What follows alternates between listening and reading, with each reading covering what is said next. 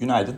E, uluslararası piyasalarda dün gene e, endeksler bazında çok sert satışlar vardı. E, S&P 500 %3'ün üzerinde e, gerileyerek e, 4000 seviyesinin altında bir kapanış yaptı. Sektör olarak baktığımızda en kötü sektör enerjiydi. E, %8'lik bir düşüş e, yaşadı. Tabii bu enerji tarafında e, birincisi işte Putin'in yaptığı konuşmada nükleer tehdidi riskinin azalmasının e, ortaya çıkması. E, ikincisi e, Avrupa bazlı işte Rusya'ya olan yaptırımlarda, yaptırım beklentilerinde daha doğrusu petrol bazlı hala çok tartışmaların devam ediyor olması. Yani örnek veriyorum işte bu petrol alımlarını 6 ay içinde ham petrol tarafında bitirmeyi hedefliyorlardı kademeli bir şekilde. Ee, bunun yanına da e, işte e, sadece biz alımı değil e, taşımacılığı da sınırlayalım. Yani Rusların petrolünü de taşımayalım diye bir düşünce vardı. Yunanistan'ın yoğun lobisi sonrası biliyorsunuz Yunanistan deniz taşımacılığında çok majör bir global oyuncudur. Ee, bu e, yoğun lobi sonrası e, yaptırımlar içinden bu kaldırıldı ee, ve e, tabii bu da ya bu petrol yaptırımları ne kadar gerçekçi olabilir sorusunu ortaya çıkardı. Dolayısıyla bir Putin'in konuşmasında nükleer risk tehdidin azalması, iki Avrupa tarafından Rusya'ya getirilmesi beklenen yaptırımların, petrol yaptırımlarının e, soru işaretleri içeriyor olması petrol fiyatlarında çok sert bir e, gerileme yarattı. O da tabii doğal olarak enerji sektörüne e, çok negatif bir e, fiyatlamayla e, geri döndü. E, şimdi bu e, dün yaşanan satışla beraber e, bir daha böyle bir geniş e, resimde e, S&P 500'ü biraz e, değerlendirmek istiyorum. E, Ocak ayında işte 4800'lerdeki tarihsel rekor e, seviyesinden sonra ee, şu anda %17'lik bir e, aşağı durumdayız. %17'lik bir kayıp içindeyiz baktığımızda. 2018 yılında e, da benzer bir şekilde işte tarihi rekordan e, yılın son çeyreğinde %20'lik bir e, düşüş yaşanmıştı. O zamanla bu zamanı bir karşılaştırmak iyi olur. O zaman ne olmuştu? Birincisi finansal koşullar e, çok sert gerilemişti. Ee, işte Bloomberg Finansal Koşullar Endeksinde çok sert bir e, düşüş yaşanmıştı. Keza benzer bir düşüş e, bu senede karşımıza çıkıyor. Hatta ondan daha da e, vahim noktadayız finansal koşullar endeks açısından baktığımızda 2018 dibinin altındayız. Ee, FED politika faizini sürekli arttırıyordu. İşte en son 2,5 seviyesine çıkarmıştı üst bandını e, politika faizinde. Şu anda e, işte e, mevcutta biliyorsunuz 0.75 bir e, arasında bir politika faizi var. Ama gidip işte yıl sonuna e, kadarki döneme baktığımızda veya Şubat ayına baktığımızda yüzde iki buçuk yüzde e, üç arası şu anda işte 2.80'lerde e, bulunan e, bir e, Aralık Şubat fiyatlaması var. 2022 Aralık 2023 Şubat fiyatlaması var. 2.70 ile 2.80 arasında bir politika faizi bekleniyor. Dolayısıyla o taraf da benziyor. 10 yıllıklara baktığımızda bir 3.25 e, seviyesini görmüştü o zaman.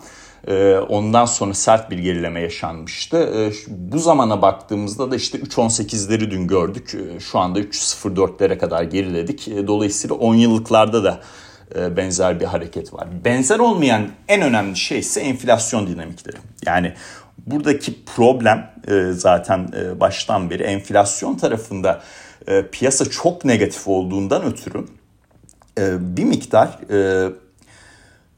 verileri görmeden önce biz satışlarımızı yapalım. Eğer veriler düşündüğümüz kadar korku korku senaryosunda gerçekleşmezse tekrardan alırız noktasında bir e, düşüncede e, fiyatlamaları neden oluyor. Piyasa en azından piyasa öyle bir fiyatlama yapıyor şu aşamada. Dolayısıyla yarın açıklanacak çekirdek tüfe e, verisinde bir e, işte tavan noktası görülürse e, buradaki rahatlamanın devamı e, gelebilir. Ama bundan da önemli e, bir nokta daha var. O da şu. 2018 yılında yani bu ne olmuştu da işte FED sıkılaşma noktasında geri adım atmıştı. İşte 10 yıllıklarda sert bir geri düşüşü oldu. Finansal koşullar daha rahatladı. Ne olmuştu diye baktığımızda e, finansal istikrarla ilgili olarak e, likidite koşullarına çok sert bir vurgu yapmıştı. Şimdi dün e, Fed'in e, finansal e, e, istikrar raporu açıklandı. Bu raporda da benzer bir şekilde e, likidite koşullarına vurgu var. Tabii o zamanla karşılaştırdığımızda bu sefer daha böyle ham madde bazlı bir e, yapıda bunu e, değerlendiriyor. Yani diyor ki ham madde fiyatlarındaki o yüksek oynaklık ve düşen likidite e, yüzünden e, bankacılık sektörü üzerinde e, bir miktar e, riskler oluşuyor şeklinde bir görüşü var. Ama sadece yani raporu tamamını baktığınızda e, veya işte onunla ilgili çıkan Bloomberg haberlerini vesaire okuduğunuzda e, sadece ham madde tarafı değil gene işte tahvil piyasası, gene hisse senedi piyasası buralara da e, vurgular yaptığı görülüyor. E, zaten bu vurgular sonrası bugün işte gidip e, şeye bakarsanız e, ABD vadelilerine bakarsanız işte S&P %1'in üzerinde. 10 yıllıklara bakarsanız tekrardan 3.05'lerde işte dün 3.18'leri gördükten sonra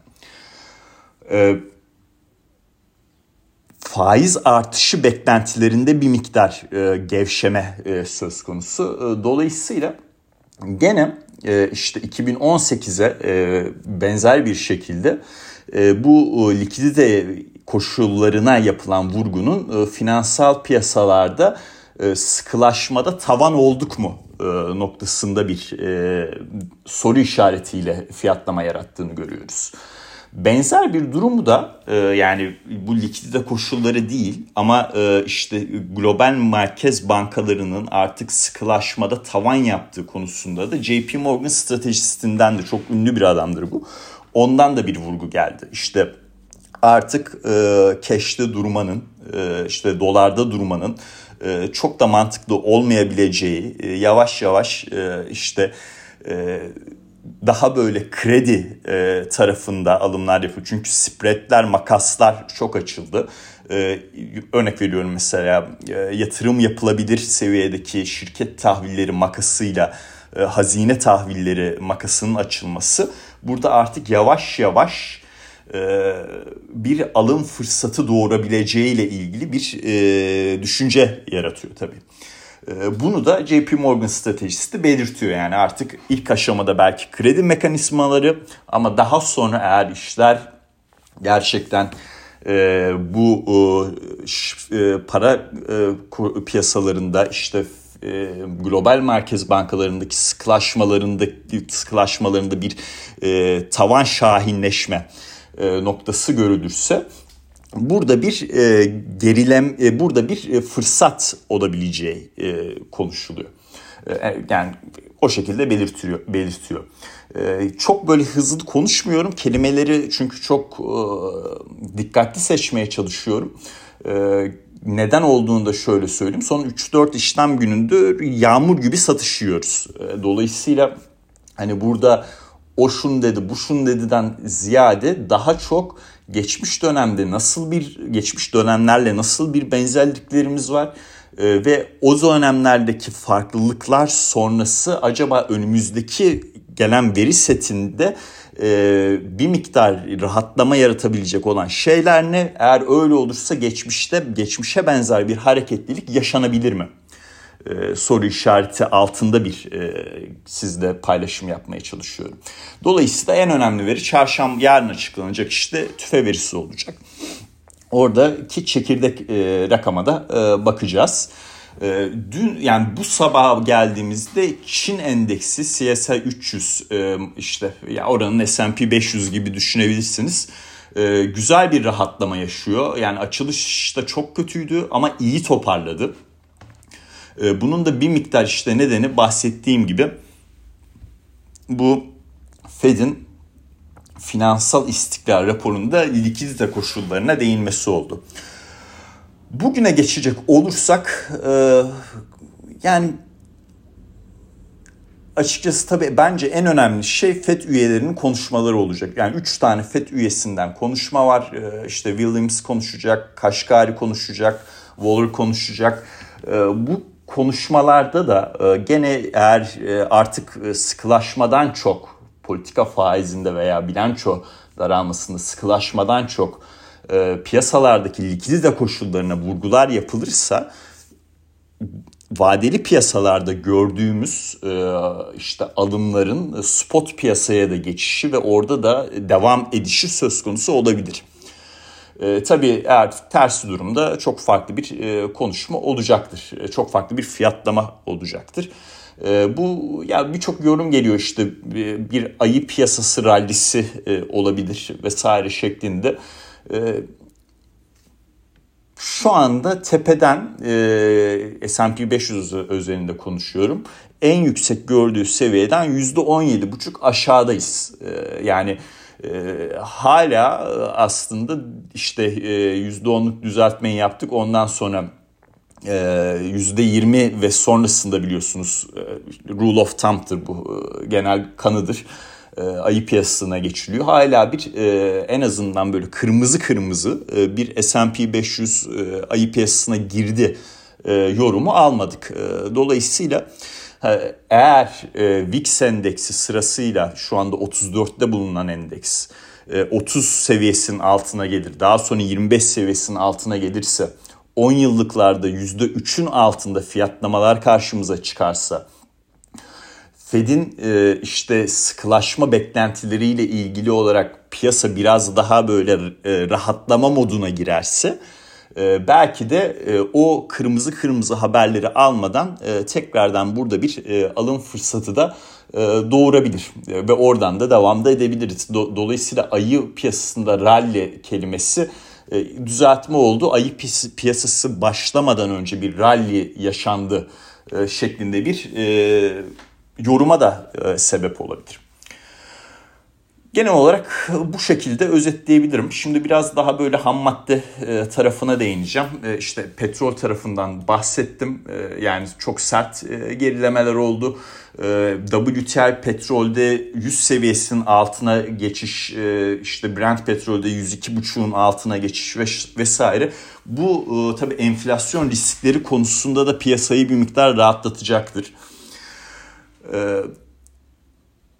Ham maddeler öncesi önemli bir şey var. Ee, onu da paylaşmak istiyorum. Ee, dün Volkswagen CEO'su e, bir e, konuşma yaptı.